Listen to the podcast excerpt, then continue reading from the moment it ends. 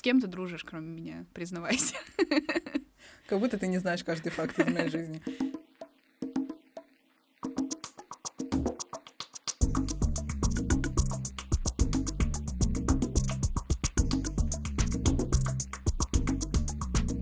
Салам! Вы слушаете подкаст «Сарказдар» о мультикультурализме в Казахстане и в Кыргызстане. Ведем его мы. Меня зовут Афина Гасанова. И я, Милана Байсултанова. Для начала мы хотим поблагодарить всех, кто послушал предыдущие наши два эпизода. Мы получили кучу позитивных, классных и вдумчивых отзывов от вас. Это мотивирует нас работать дальше, и мы очень рады, что вам интересно и что вам все нравится. Если вы слушали предыдущий эпизод, то вы помните, что он был очень сложный, наполненный разными исследованиями, теориями, политикой, историей и так далее. Так что сегодняшний эпизод мы решили сделать легким, светлым, милым и даже немного ностальгическим, чтобы разгрузить и вас, и нас на самом деле. Милана, о чем мы сегодня с тобой разговариваем?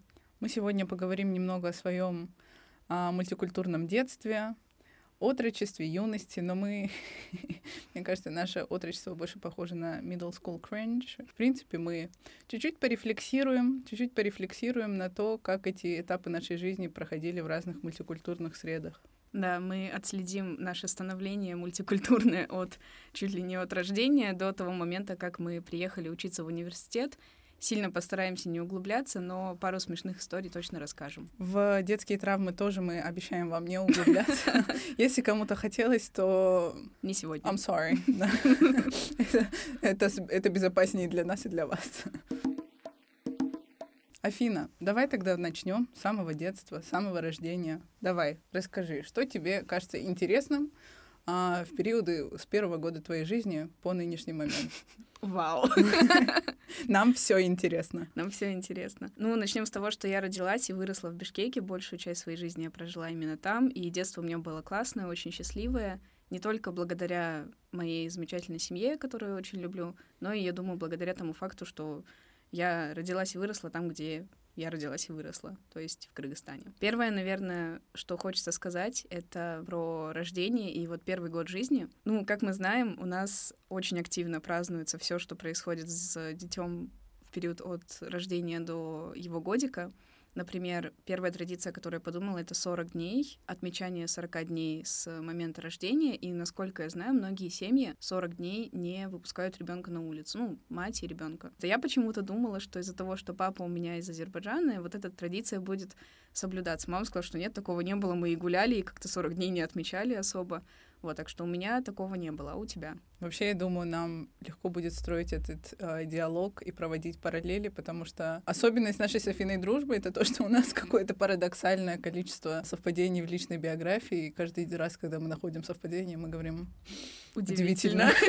Я спросила у моей мамы, соблюдали ли они 40 дней. Она мне сказала, что да, они соблюдали 40 дней, но судя по фоткам из моих первых 40 дней жизни, я за, за 40 дней увидела миллион людей в этой жизни, миллион людей увидели меня. 40 дней отмечали в ресторане. Суперзвезда с детства, Суперзвезда, получается. Да. В принципе, я правда была любимым ребенком 20, я родилась 26 сентября, и вот в, с 2002 по 2003 год, 26, 26 числа каждого месяца моя семья отмечала плюс-минус месяц моего... Плюс-минус.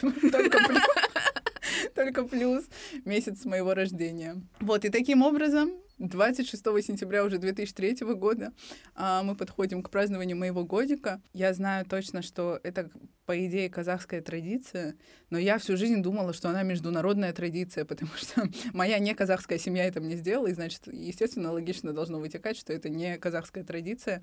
Это то, что на первый год жизни, ну, на самом деле, многие делают по-разному. Кто-то делает прям в день рождения первый год. Если ребенок еще не пошел к своему дню рождения, то, эту, то этот обряд делают позже, но это обряд перерезания пут. На казахском называется тусалки сер. На годик ребенку выстилают белую простынь, которая называется ахжол, что переводится с казахского «светлый путь». И это просто символизирует как бы намерение того, чтобы у ребенка по жизни была светлая дорога, чтобы его путь был светлым. И приглашают, естественно, гостей. Родители выбирают кого-то из э, таких авторитетных, успешных, добрых людей, а, на которого они хотят, чтобы ребенок был похож. А ребенку в форме восьмерки нитью обматывают ножки, и вот этого уважаемого гостя просят разрезать ребенку путы, и после этого э, этот взрослый ведет по ожолу ребенка, и на конце этой простыни э, расставляют разные предметы. Я знаю, что стандартный набор это что-то там яблоко, книга, а, деньги, деньги, ставят. да, оно. Я спросила у своей мамы, во-первых, я спросила, почему они это делали. Она сказала, а почему нет? Мне перерезала путы подруга моих родителей, тетя Жанна. А я спросила у нее, что я выбрала. Она сказала, если бы я помнила Милана. Почему я вообще думала, что э, этот обряд, он межнациональный, потому что э, я уже в сознательном возрасте была на множестве годиков, э, и, например, я даже я знаю, что у корейцев есть традиция на годик, она немного другая, но что дети за столом выбирают э, да, из да. набора предметов какой-то предмет. Свою судьбу. Свою судьбу, по сути, да. Обычно родители всегда подталкивают к деньгам детей. Да, это да, очень да, забавно. Это я видела миллион, наверное, э, разных тиктоков и вообще видео с таких празднований годиков, особенно у корейцев. Угу. Да, но на самом деле вот у корейцев там выбор без предметов гораздо шире и больше, чем у казахов и чем, чем, мне, чем мне предложили. Но почему я думала, что это межнациональный обычай? Потому что вот на таких годиках обычно стали люди совмещать эти две традиции, тусалки сер и выбор предмета. Вот, например, я была на корейском годике, но важно упомянуть, что у ребенка мама была казашка и папа был кореец, и они, короче, также расстелили этот ахжол, перерезали ему путы в начале, а в конце пути раз разложили вот эти все, э, вот это все количество предметов. Я потом еще поспрашивала у некоторых своих друзей, и они говорят, что типа даже если на годик не делали, не, я имею в виду не казахов, если казахст казахстанским mm-hmm. детям на годик не делали тусалки сер, то но если дети были неуклюжие, то им все равно потом они выбирали какого-то а, уважаемого взрослого и перерезали путы, чтобы ребенок перестал падать все время. Mm-hmm. А, и, кстати, среди казахов я тоже слышала, что если, несмотря на перерезание пут, ребенок ну, типа первого торжественного перерезания пут, а ребенок все равно неуклюжий, ему заново перерезают путы. Пока ходить не научишься. Пока не найдет баланс. Ему заново перерезают путы, чтобы помочь с неуклюжестью. Мне, мне бы очень понадобилась вообще такая штука, потому что я очень неуклюже хожу, постоянно во что-то врезаюсь, ломаюсь. И да, если еще в 21 год можно провести тусовки сер, я абсолютно не против. Вот. В общем, да, спасибо тете Жанне, которая умная, веселая женщина. Я надеюсь, я от нее переняла эти качества которая перерезала мне путы и пустила меня в мой светлый жизненный путь. Но я думаю, she did a good job. Спасибо, тетя Жанна. Спасибо, тетя Жанна, за подружку. И главное, не маму благодарить, а тетю Жанну. У меня был очень многонациональный двор. Объективно, что не все города Казахстана и Кыргызстана настолько мультикультурные, но просто обусловлено тем, что мы с Афиной из больших городов Алматы и Бишкека, которые также очень многонациональные. Естественно, мы выросли в очень многонациональных дворах. То есть у нас был двор, детская площадка, где миллион детей играло, и всегда у меня была вот какая-то этот модель ООН, когда мы играли такая многонациональная, это было супер классно. Удивительно, что у меня тоже был многонациональный двор, у нас тоже, у нас были казахи, русские, были дунгани, было несколько семей чеченцев, так что мы там были не одни. По мне сейчас не скажешь, но я была супер стеснительным ребенком. Я была дико стеснительным ребенком, но это смешно, потому что со взрослыми я никогда не стеснялась, а со своими ровесниками я не умела общаться. Не знаю, может, потому что я была самым младшим ребенком, и все вокруг меня были взрослые. Тяжело у меня шла социализация с ровесниками. И а, со мной во двор обычно ходил папа, а у моего папы не было никаких проблем с социализацией. И он устраивал мне социализацию вместо меня. Он устраивал мне знакомство, он выбирал мне подружек. Пока я с ними играла, он вел с ними социализацию. Как бы у нас с ним вот такой был социальный тандем. И вот он мне выбирал подружек. Тоже мне были подружки азербайджанки, дунганки. Спасибо моему папе за то, что организовал мне детскую социальную жизнь. У меня и женихи были во дворе, и подружки разные, и друзья вообще. Я жила своей лучшей социальной жизнью, мне кажется, это пик, которого я уже никогда не достигну. Ну вот, мы поиграли во дворе и пошли в детский садик, потом мы в школу. Детский садик и школа у меня в одном здании находились, так что особо у меня круг общения, что в детсаде, что в началке, не менялся. Я училась в русскоговорящей школе, и, естественно, там тоже было миллион разных этничностей, ребят. Удивительно, я тоже училась а, в русскоязычной школе, и у меня тоже всегда был абсолютно разный этнический состав моих классов. Всегда большие празднования праздников единства. День, да. У нас в Казахстане у нас в Казахстане это 1 мая, День единства народов. Потом я помню, пока я была в школе, 26 октября еще что-то праздновали. Вот я помню, я помню, я всегда приносила из дома чак-чак. Почему-то я приносила... Сабантуй. Да.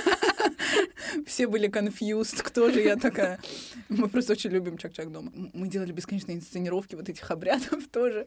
Типа, я помню, Тусалки Сер мой был второй, когда мы, мы, мы делали инсценировку этих обрядов. Ты играла годовалого ребенка? Нет, я играла взрослую женщину. Ты играла тетю Жанну, по идее воплощение. Мы тоже праздновали разные, у нас были дни толерантности, не было одного прям дня, просто каждый год рандомно нам говорят, через неделю день толерантности. Мы там и колумбийцев играли, и африканцев играли. Я представляю, как сейчас как, а, например, западному глазу было бы смотреть на наши изображения разных национальностей. Ну, нас с детства учили типа не cultural appropriation, а cultural appreciation. appreciation. Да. Но это, конечно, у нас будет тема отдельного выпуска. Надеемся, надеемся. Вот, а, еще насчет выступлений. Нас учили танцевать караджурго. Это национальный танец и кыргызов, и у казахов он есть, он одинаковый по сути.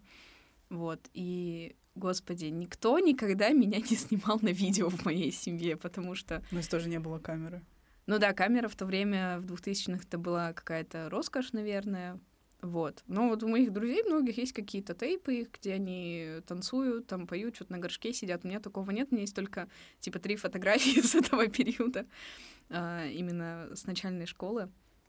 И нам заказывали национальные наряды. Мы танцевали караджурго, и мое любимое движение в караджурго это было, когда девочки присаживаются. По-моему, это, этого движения нет вот в официальном танце, но наш хореограф решил это вставить э, девочки садились на одно колено, и на том колене, которое поднято вверх, мы как будто вышивали, и мы делали такие движения ниточкой, иголочкой, туда-сюда, туда-сюда. Как я любила это движение, это единственное, что я могла хорошо запомнить и станцевать. Вот, так что... У вас не было танцев с картонными домбрами? Это был, это был, это всегда был гвоздь программы в моей начальной школе. Нет, у нас не было картонных музыкальных инструментов, но вот все, все равно каждый год чуть ли мы не танцевали эти национальные танцы, было классно, круто. Я сейчас еще вспомнила, что как будто вот вот раз в сезон надо было отметить какой-то день национального единства. Да. Каждый сезон это была разная дата. Я помню, что в одной из моих школ отмечали День Земли, и... Вы выключали свет по всей школе на час? Нет, нет, у нас была своя интерпретация. Мы разворачивали это с другой стороны. И у нас в коридоре висел список, список стран, и надо было забить страну, и надо было забить страну и репрезентовать традиции этой страны. И в классе в пятом мы с одноклассницами, нас было, шту... нас было человек шесть, только одна кореянка среди нас, и нам всем заказали ханбоки, и мы перед школой танцевали танцевали национальные корейские танцы. Честно, я не помню, кого мы представляли конкретно, но что-то там было. Опять же, нет у меня никаких фотографий и видео с этого периода, так что я даже если захочу, наверное, не вспомню, придется с кем-то об этом говорить. Вот реально у меня вот начальная школа это такая фотографическая яма, потому что уже как будто пленочные камеры вышли из моды, и их уже ни у кого не было. Еще не было телефонов, и были цифровые камеры, и люди никогда не выгружали эти цифровые флешки никуда. Они выгружали на какие-то компьютеры, которые, естественно, потом были потеряны. И реально нет никакой информации о нашем развитии в начальной школе. Никаких фотографий, ничего нету. Мы никогда об этом не узнаем, только из наших воспоминаний. Спасибо большое, наверное, нашим родителям и конкретно моим бабушке и дедушке, которые с пленочной камерой за мной бегали просто везде, каждый мой пук, шаг фотографировали. Благодаря этому у меня есть типа три тысячи фотографий до пяти лет, а потом нет ничего до типа 15. Мы провели серьезную работу по истреблению этого контента. Ладно, пока мы не подобрались к средней школе, о которой мы, вот как сейчас сказали, помним очень мало, и уверена, что это был очень не самый наш вот звездный час на самом деле, потому что ну кто не кто не странный в средней школе, будем честны. Если вы не были странными в средней школе, то, скорее всего, вы странные сейчас. Я вспомнила еще один важный момент из моей биографии, что третий класс я прожила в Екатеринбурге с мамой. Мы жили в супер хороших условиях благодаря ее рабочему контракту. И в этот момент у меня начало формироваться мнение о Кыргызстане. Я вернулась в Бишкек из Екатеринбурга, когда мне было, кажется, 10. И к своему стыду я можно сказать, терпеть не могла Кыргызстан, потому что я в таких условиях жила хороших, вообще так у меня все замечательно было, что я вернулась в Бишкек, а тут все, это я не в центре города живу, и вообще, и вот как-то грязно, и как-то вообще вот мне очень не нравилось, и, ну, я думаю, что это особенность какой-то детской психики, того, как работал у меня мозг, когда мне было 10 лет, что я увидела, типа, год чего-то супер классного. Ну, потому что если бы я жила где-нибудь в Екатеринбурге, наверное, вот в спальном районе, я бы вернулась в Бишкек и землю целовала просто, ну, честно. Вот, а тут... Теплую кыргызскую землю, в отличие от замороженной. Да. В Екатеринбурге реально замороженная зима. Замороженная земля типа 10 месяцев в году.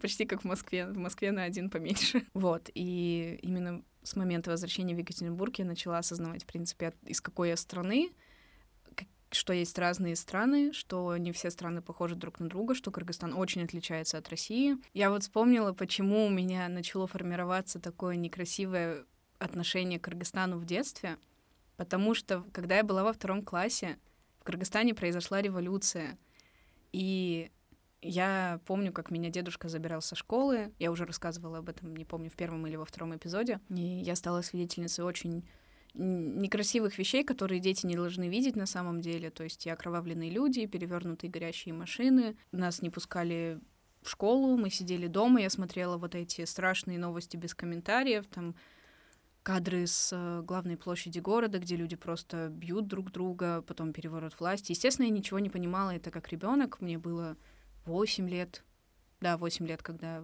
произошла эта революция. Я ничего не понимала, мне было просто страшно. И, наверное, из-за этого у меня сложилось впечатление, что Кыргызстан — это небезопасно. И потом я прилетела в Екатеринбург, жила там с мамой, все было супер. Когда мама приняла решение не продлевать свой контракт в России и вернуться работать обратно в Бишкек, я не понимала, зачем, почему, почему мы возвращаемся в страну, где происходят революции, где люди там окровавленные по городу ходят, потому что это было вот большое очень воспоминание в моей голове на тот момент, которое очень сильно зафиксировалось. Но, естественно, мое отношение к Кыргызстану, как вы видите, оно сильно поменялось. Mm-hmm. Нет, вообще, мне кажется, это интересно, насколько, насколько вообще важен детский комфорт на самом деле во всех, по всем фронтам жизни. Это правда. По, фер, по, по формированию всех взглядов жизни. Это очень интересно, что теперь можно посмотреть назад и все это анализировать. Я, не знаю, с детства была фанаткой Казахстана. А сейчас, конечно, уже более реалистичный взгляд, но все равно любящий. Конечно. А, и не знаю, в детстве, честно скажу, а, меня много куда возили. I'm a privileged child. What is there to hide?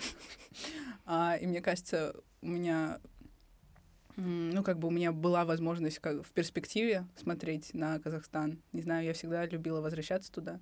Наверное, потому что я, как привилегированный ребенок, знала, что у меня как бы есть возможность разное посмотреть перспектива, о которой говорит Милана, классная. Случилась у нас, когда мы уже перешли больше в юность, подростковый период, старший подростковый период. Это, естественно, наше путешествие в Америку.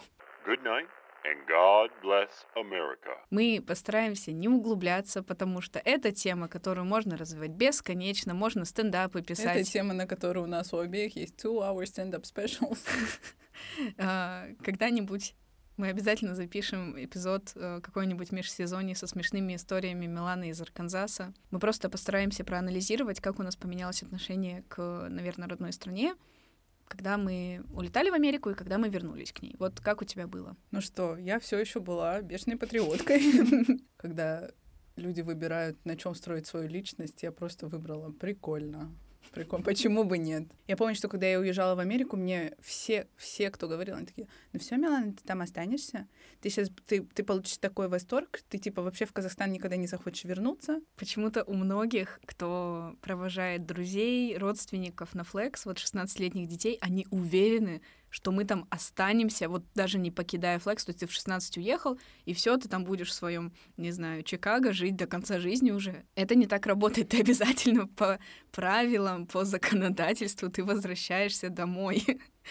тебе ты не можешь нелегально остаться. Да, в принципе, они мне говорили не то, что нелегально я захочу там остаться, а о том, что, типа, я буду в таком восторге, я вообще никогда не захочу ногой ступить больше в Казахстан, я буду относиться к Казахстану как к какому-то второсортному месту, а, что, типа, с Америкой вообще ничего не может сравниться. Было, было. Да, было. А, но на самом деле, а, если судить по моим друзьям с Флекса, по моему поколению, у всех всегда по-разному. У всех формируются абсолютно разные отношения к этой стране. А у кого-то более идеализированное, у кого-то более критическое, реалистичное. Кто-то, кто-то правда ищет следующие возможности, чтобы там зацепиться там в университете или на работе. Кто-то решает вернуться домой и дальше искать другие варианты для жизни. То есть нельзя сказать, что мы все приехали, а, умерли от счастья и решили, э, и решили строить американскую демократию в Америке. И, конечно, я была на пике своего, своего подросткового бунта. Я хотела делать все наоборот, как мне говорили. Я думала, м-м, м-м. вы ничего не понимаете, вы ничего про меня не знаете, а я, я вас всех удивлю. Я не знаю, насколько я всех удивила, но как бы, не знаю, у меня мне кажется, нормальная, реалистичная, как бы с критической точки зрения я относилась как к Америке, как, так и к Казахстану. Если бы я жила, может быть, в городе побольше, может быть, у меня, конечно, было бы желание зацепиться именно за какую-то вот эту территорию, но не знаю, может, у меня еще будут в жизни такие возможности. Может быть, и... но я не думаю, что я не захотела остаться в Америке только потому, что я там жила в маленьком южном городе. Мне кажется, там, там гораздо больше причин, и я сейчас не буду в них вдаваться. Да, да.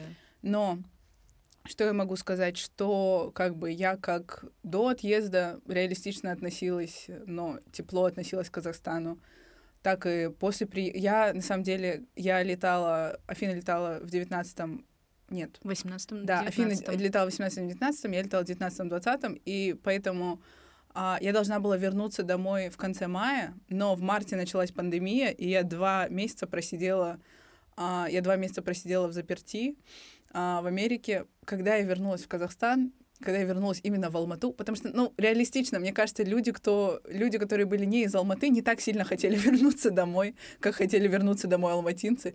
Как я была самым счастливым человеком, когда я после двух месяцев заперти а, вернулась домой. И не знаю, мне кажется, на самом деле, правда, мне хочется верить, что у меня реалистичный взгляд. Я супер благодарна то, что у меня был такой опыт, а даже не, несмотря на то, что многие люди думают, вот Милана не жила в Нью-Йорке, типа вообще, зачем она потратила свое время? Мне кажется, это очень узкий взгляд на этот опыт. Этот опыт очень сильно сформировал меня как личность. Он очень сильно расширил мои взгляды, что на жизнь, что на мир, что на людей, что на себя саму. Это был очень важный, правда, психологический, социальный опыт для меня. Это было очень важное тоже достижение для меня, чувство достижения, что я как бы а, заслужила такую возможность, что я до конца там осталась и не, не, не слилась в середине года. И благодаря этому как бы очень приятно, что я там уже к 18 годам, у меня был опыт проживания а, вне дома, опыт проживания в разных странах. И именно, вот именно, да, конкретно такой опыт да, расширяет твою перспективу, расширяет твои взгляды и на тебя, и на людей вокруг тебя, и на разные культуры, и твое собственное взаимодействие с разными культурами. Поэтому, поэтому мне кажется, что это был бесценный опыт, несмотря там на любые трудности, и преграды, с которыми сталкиваются флексеры. Мне, я считаю, вот флекс, вот он. Спасибо за вклад в мою личность. Это правда. У меня было так с флексом. Я после того, как вернулась из Екатеринбурга и аж до вот, подросткового возраста, у меня уже э, менялось, естественно, отношение к Кыргызстану. Я его полюбила снова. Ну вот у меня вот это детское безумие какое-то о Екатеринбурге у меня стихло потому что спасибо моей бабушке, она меня возила очень много по стране, полюбила снова свою страну. Но... Какая женщина твоя бабушка. Это правда. Привет, спасибо. бабушка. Она слушает. Привет, привет. Все равно я полюбила Кыргызстан уже, естественно, к своим подростковым годам. и поняла, что это моя родина, она очень классная. Но был такой момент, я думаю, у нас обеих, что у нас была гиперфиксация на английском языке в школе. Это был предмет, который давал нам комплекс Бога. Я сейчас не хочу хвастаться, но честно, и по оценкам, и по знанию, и по разговорам я была лучшая по английскому в своем классе. Ну, не лучшая лучше, но точно одной из лучших. И так как у меня не было успехов особо в негуманитарных предметах, я чувствовала, что это мой шанс куда-то дальше блистать. двигаться, блистать реально. Я ходила еще на курс английского к супер крутой преподавательнице отдельно от школы. У нас были индивидуальные занятия, у нас сложилась такая, ну, дружеская связь хорошая. Моя преподавательница, Роза Джергаловна, она мне рассказала про такую программу, как Flex. Мне тогда было лет, наверное, 14-15. То есть я еще по возрасту не подходила, но это стало моей идеей фикс. Я думала, я должна, я должна улететь, я должна туда попасть. И не потому, что я не хотела быть в Кыргызстане, а потому что я очень сильно хотела побывать где-то еще. Вот у меня абсолютно аналогичная ситуация, а, то, что вот это была моя идея фикс. Вот э, два года, мне кажется, я ни о чем не думала, кроме этого. Я правда, спала правда. и думала, ну, на самом деле, это такие, во-первых, это тебе как подростку дает такие эскапистские надежды, что ты сейчас, что ты сейчас от своего, от своих подростковых проблем уедешь, твоя жизнь наладится и все будет классно. У тебя будет American High School. А, и вообще, это потрясающее достижение. Я думала, если я смогу пройти флекс, то нет, нет вообще никаких преград в этой жизни, я все могу. Я помню, что мы с моими друзьями флексерами э, обсуждали, что проходной балл флекса типа ниже, чем у... Не проходной балл, а этот acceptance rate. Да, типа... Да, да. Ниже, чем у Лиги Плюща. Да, типа ниже, то есть ага. там в Лигу Плюща 3%, а во флекс там полтора процента участников проходит. Я так этим гордилась просто. Вот, и прикол в том, что я не прошла с первого раза. Я тоже, удивительно. Ура! Да? И я не остановилась. Конечно, я думала, что за ужасная несправедливость, но честно, я написала отвратительная эссе на втором э, туре. Вот, но во второй раз, когда мне уже было 15, я начала проходить этот процесс заново и улетела на 11 класс. Ну и вот, как Милана говорила, да, это супер достижение. Я думаю, это правда повод гордиться, потому что все ребята, которых я знаю с Флекса, что с Кыргызстана, моего потока, что с других потоков, что вообще с других стран, супер классные, умные да. ребята. Да, на самом деле это очень важное упоминание о том, что Flex дарит тебе огромное количество крутых друзей. И просто на Flex отбирают там не по интеллекту, не по знаниям, а конкретно по личностным качествам. Да. Потому что я а, еще во время Flex я выиграла другой конкурс. Это был воркшоп в Вашингтоне, где ну, нас там водили по Капитолию, а, нам проводили курсы. И там а, пока у нас был ланч на Capitol Hill, я просто за рандомный стол мы сели, и за этим рандомным столом оказался мужчина, который открывал флекс в Казахстане и Кыргызстане. Да, ну... Да, и он начал с нами общаться, и он начал нам объяснять, по каким вообще параметрам от, а, отбирают финалистов. Программа называется Future Leaders Exchange. И люди видят leaders и сразу думают, вот надо, типа, показать себя самой лучшей стороны, какой я, а, какой я неверо... невероятно незабываемый. А этот мужчина, если... как стыдно, что я не помню его имя, и я потеряла его визитку, а, он нам сказал, что финалистов отбирают по другим критериям. Как бы а, по факту, что в Америке тебя принимает абсолютная среднестати... среднестатистическая семья. И вот представьте, вот этот а, зазвезденный малыш, который, может быть, потом он не станет зазвезденным, но вот конкретно который а, Достигатор. Достигатор, малыш. Малолетний достигатор. Да, малолетний достигатор, который приедет в эту скромную, самую обычную семью в Индиане, и он будет думать, как я такой звездный, невероятный, просто с какими-то там а, с какими-то просто людинами, живу в, обычно, в обычной атмосфере, хожу в обычную школу, что типа такие дети тоже часто, как, тоже часто не справляются и уезжают посередине года. Было такое. Конечно, было, было такое.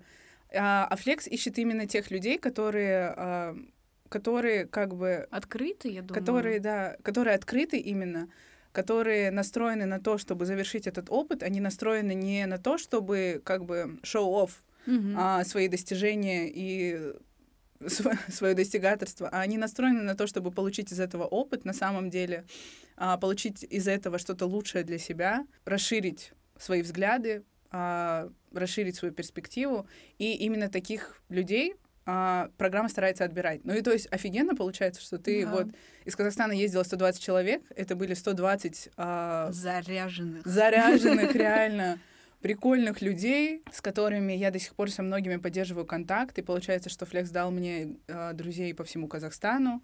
И в Америке у меня в школе было очень много э, было очень много друзей со всего мира. То есть у меня теперь есть друзья и во многих странах, и друзья во многих городах Казахстана. И вот это, правда, был... Вот эти human connections — это вот тот бесценный подарок Флекса, за который я очень благодарна. Да, правда.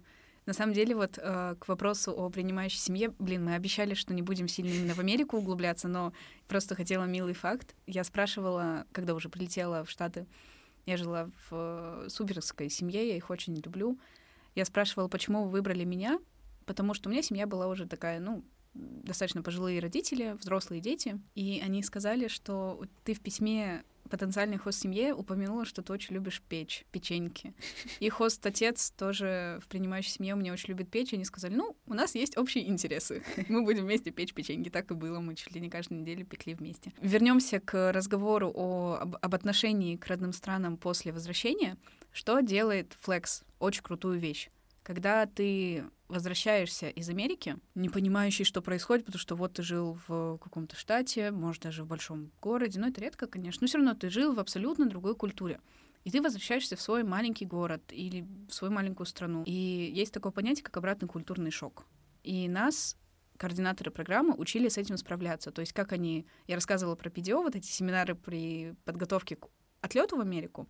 По прилету тоже проводятся такие семинары. Это реентри называется. То есть возвращение, по сути. И на этих реентри-семинарах нас э, вдохновляли на то, чтобы дальше развивать те скиллы, которые мы получили в Америке, те понятия, которые мы там приобрели, развивать уже у себя дома.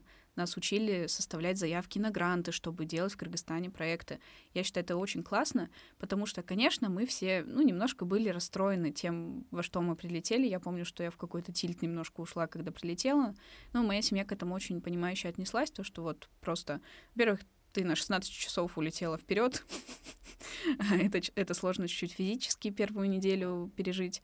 Ну и, естественно, ментально тоже немножко ты в каком-то странном положении. Но благодаря друзьям, которые у меня появились, кыргызстанским друзьям-флексерам, благодаря самой программе, координаторам и всему, что предпринимала программа для нашего приятного и комфортного возвращения домой, я снова полюбила Кыргызстан уже вот, ну, не знаю, с тройной, с пятерной силой, потому что я поняла, что Америка — это классно. Там есть хорошие люди, там есть плохие люди. Это странная страна, хорошая, плохая для кого-то. Но ничего никогда не сравнится с домом. Да. И дом ну, то есть ты летишь в Штаты, ты вдохновляешься тем, какие там идеи, какие там есть механизмы для осуществления этих идей. И по хорошему сценарию ты возвращаешь это все домой угу. и развиваешь уже дом. И у меня до сих пор такой вот mindset, наверное, сохранился. Да, вот на самом деле есть э, как бы люди, когда слышат о том, что а, есть какая-то программа, которая отбирает одаренных. А, важно упомянуть, детей. кто не знает, это бесплатная программа. А, мы, да. не плати... мы не упоминали, кажется, это бесплатная программа, никто ничего не платит. Вот. Да, на конкурсной основе да, тебя да. отбирают как финалиста. И, конечно, когда люди слышат, что там американский госдепартамент отбирает а, умных детей и забирает их на год в Америку, конечно, люди думают, что это как бы, а, что это способствование утечки мозгов, что эта Америка как бы отбирает себе будущих полезных граждан, но на самом деле там другая стратегия у Госдепартамента США, а, то, что программа... Мы опять углубляемся, но это правда интересно. Мы надеемся, что вам но ну, будет это, интересно это важно это для рассказа, да. Да.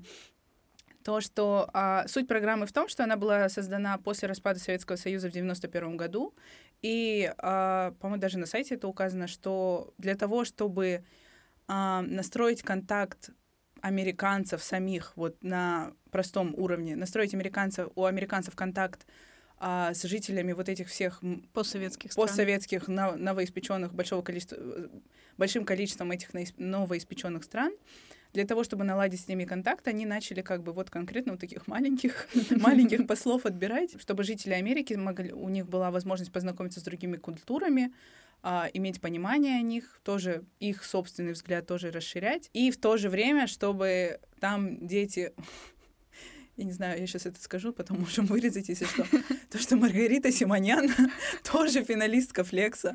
Да, Флекс работал в России очень долгое Нет, она, по-моему... А, Ты думаешь, она из Армении Нет, да, по сути, она, она из, из России должна была съездить. Не, ну, ну просто интересный факт, даже mm-hmm. не про Маргариту Симонян, что... Нет, про Сим... Маргариту Симонян у меня тоже поинт есть. Ну, а, что Флекс работал mm-hmm. в России до, не помню, 15-14 года, скорее всего. Маргарита Симонян, я помню, как... честно, я не подписана на Маргариту Симонян, мне кто-то переслал, что Ура. она... по- Молодец, что не подписана на Маргариту По идее, это было бы полезно для того, чтобы а, потреблять чужую точку зрения, если даже она абсурдная, но у меня нет никаких эмоциональных ресурсов для этого. Мне кто-то переслал сообщение о том, что она как бы анализирует этот свой опыт и говорит, вот, страшные американцы отбирают наших детей, отравляют их мозг, чтобы они приезжали домой и отравляли мозг всем вокруг своими страшными либеральными демократическими ценностями. Но это ее тейк на это. Я считаю наоборот, что, конечно, у них там тоже есть point в том, чтобы вот как раз распался коммунистическая страна Советский Союз, чтобы эти дети а, восхитились капиталистическими демократическими ценностями и, конечно же, скорее всего, продвигали их у себя в стране, но я думаю, что как бы это такой немного сильно по-советски, американский иде- идеологический взгляд на эту тему, но на самом деле мне кажется, что мы все более-менее уже взрослые. Ну, не могу сказать, что мы туда ездили взрослыми, но тем не менее у нас хватало мозгов, чтобы отличить хорошее от плохого Мгм. И приехать домой с чем-то хорошим и оставить там что ну нет не оставить там что-то плохое но что типа приехать домой только с хорошими частями этого и конечно если это хорошие части конечно хочется привнести их в общество дома Да. например я в Америке не знаю мне кажется одна из ценностей которую я больше всего переняла это вот комьюнити ориентированность Мгм. хотя казалось бы Америка довольно индивидуалистическая страна, но тем не менее у них много таких приятных комьюнити практик. Я не вижу в этом какой-то идеологической американской цели. Я вижу, что это довольно довольно человечное, Да. довольно челове- человечное, приятное качество для человека, чтобы быть ориентированным на свое общество и быть, хотеть быть полезным этому обществу. Ну вот сейчас, к примеру, о комьюнити, о развитии комьюнити.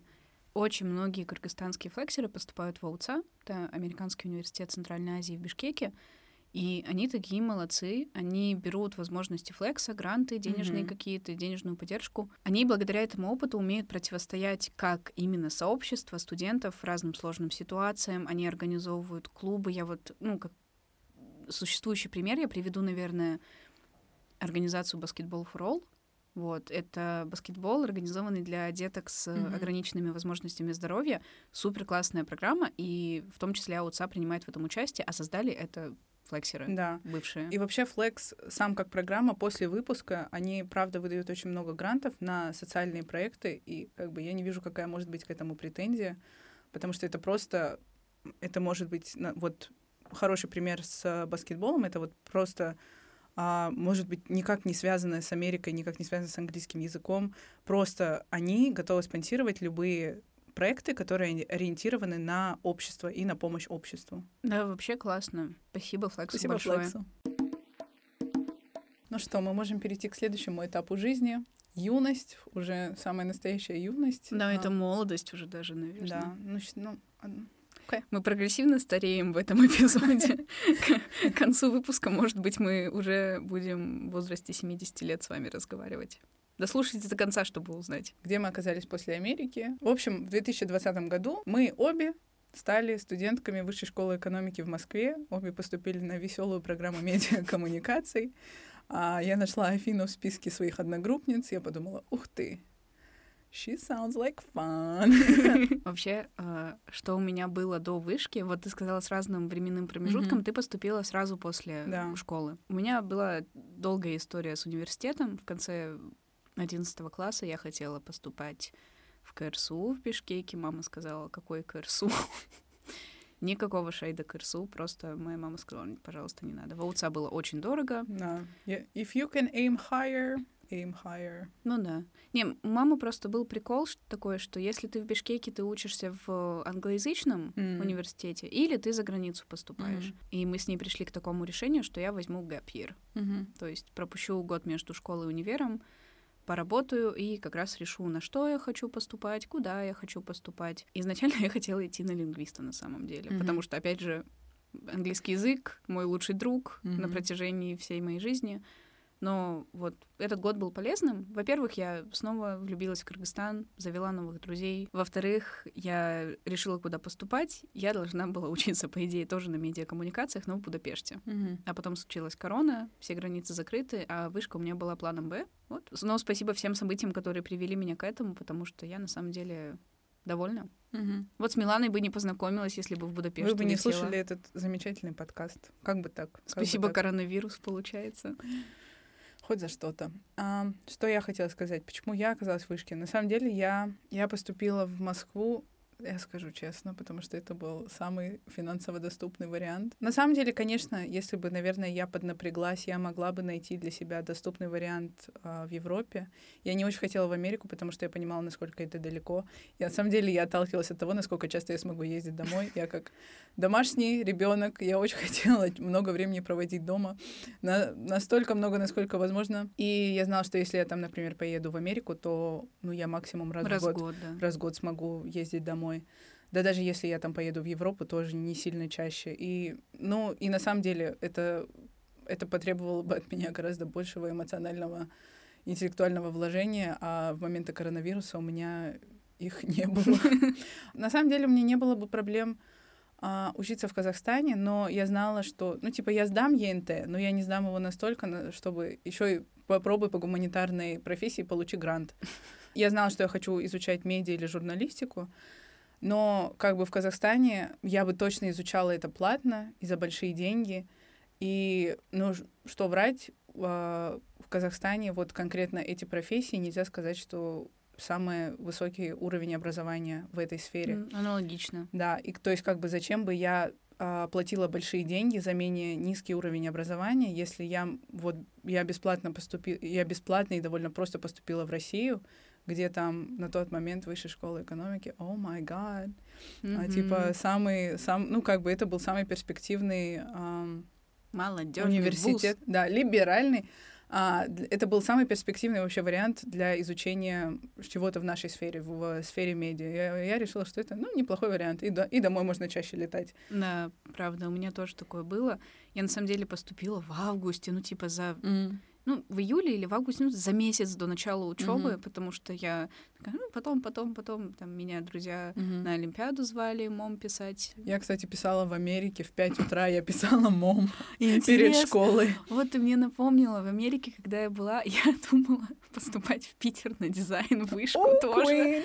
А, какая я Queen? У меня, во-первых, не было никаких навыков дизайна. Во-вторых, я по просто... вайбам выбирала. Я реально по вайбам, я очень хотела в Питер просто. Я, кстати, себе говорила, когда уже приехала на первый курс, вот, если медиаком откроется в Питере, я перееду туда. Конечно, я туда не переехала. Кто на четвертом, ближе к четвертому курсу будет переезжать уже в другой город? Честно, я, я цепляюсь за любую территорию, где больше солнечных дней. Sorry, Питер, I'm, I'm not doing that. Да. И я записалась на испытания вступительные на дизайн. И у меня была разница с Москвой то ли 14, то ли 16 часов. Э, я жила на самом, самом западе Америки, вот, поэтому там была гигантская часовая разница. Тоже поставила себе будильник на 4 утра, что ли, вот на эти вступительные испытания. Естественно, я все проспала, потому что я вот это ну, было что-то типа со вторника на среду ночь. Mm-hmm. И я и так уставшая со школы пришла, и там с тренировок. Еще мне в 6 утра вставать в школу. Естественно, я проспала, и вот так вот моя судьба не сложилась на дизайне в вышке в Питере. Ну и слава богу. Опять же, исторически, исторически... Просып. Опять, опять исторически проспала. Я хотела сказать биографические факты, которые привели нас сегодня к этому выпуску. Это все эффект подкаста. бабочки. а, вот. И я хочу с тобой обсудить такую штуку, как с кем мы дружим в Москве, в универе, кроме друг друга. А, и вообще, какое комьюнити национальное, наверное, у нас сложилось за mm-hmm. годы обучения в универе в Москве, потому что я считаю, это классно, это супер добрая, хорошая тема. Да. С кем ты дружишь, кроме меня? Признавайся.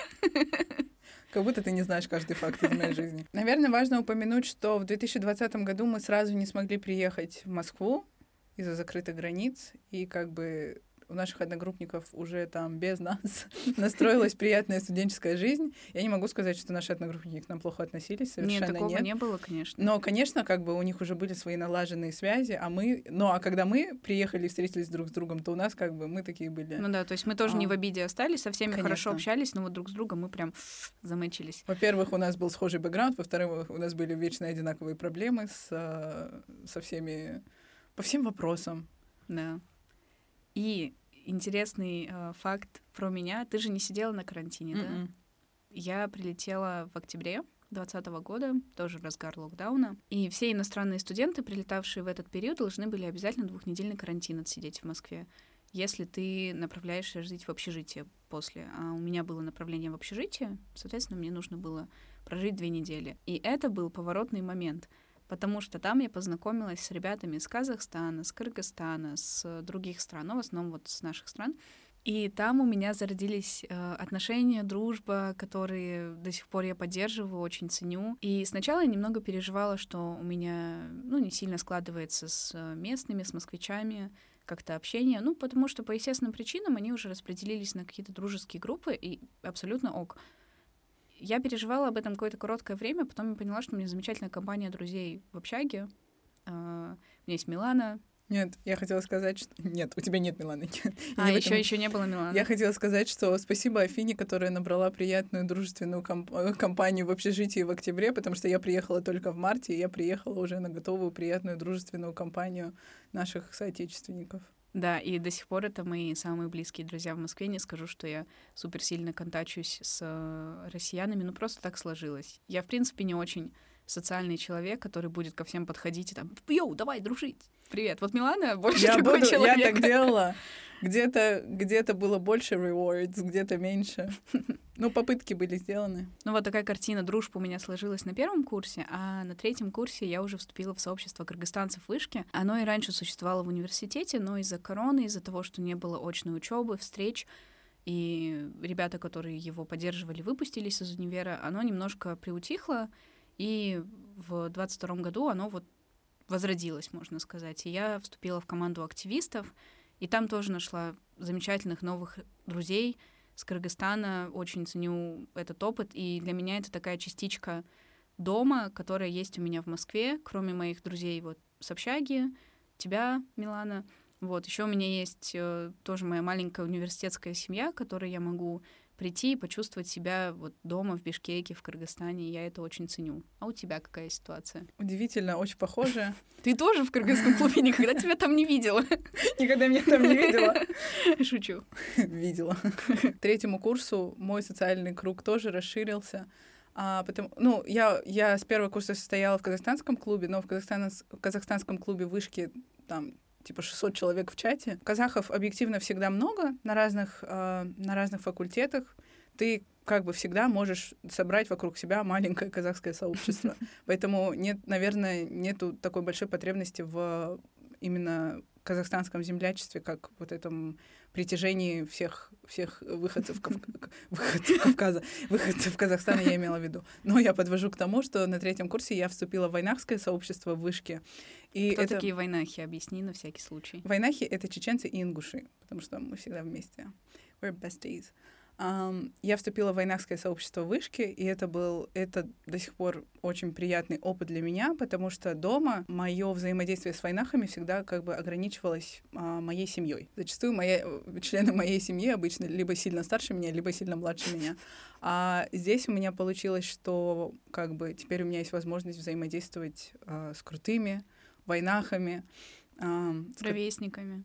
Ровесниками, которые очень интересные, очень крутые а, с которыми мы там хорошо понимаем друг друга. Для меня это новый способ взаимодействия своей, со своей культурой, и я очень благодарна, что у меня есть такая возможность в университете. Да, посылаем любовь всем национальным клубам, и да. кыргызскому, и казахскому, и войнахскому. и войнахскому. Всех очень любим.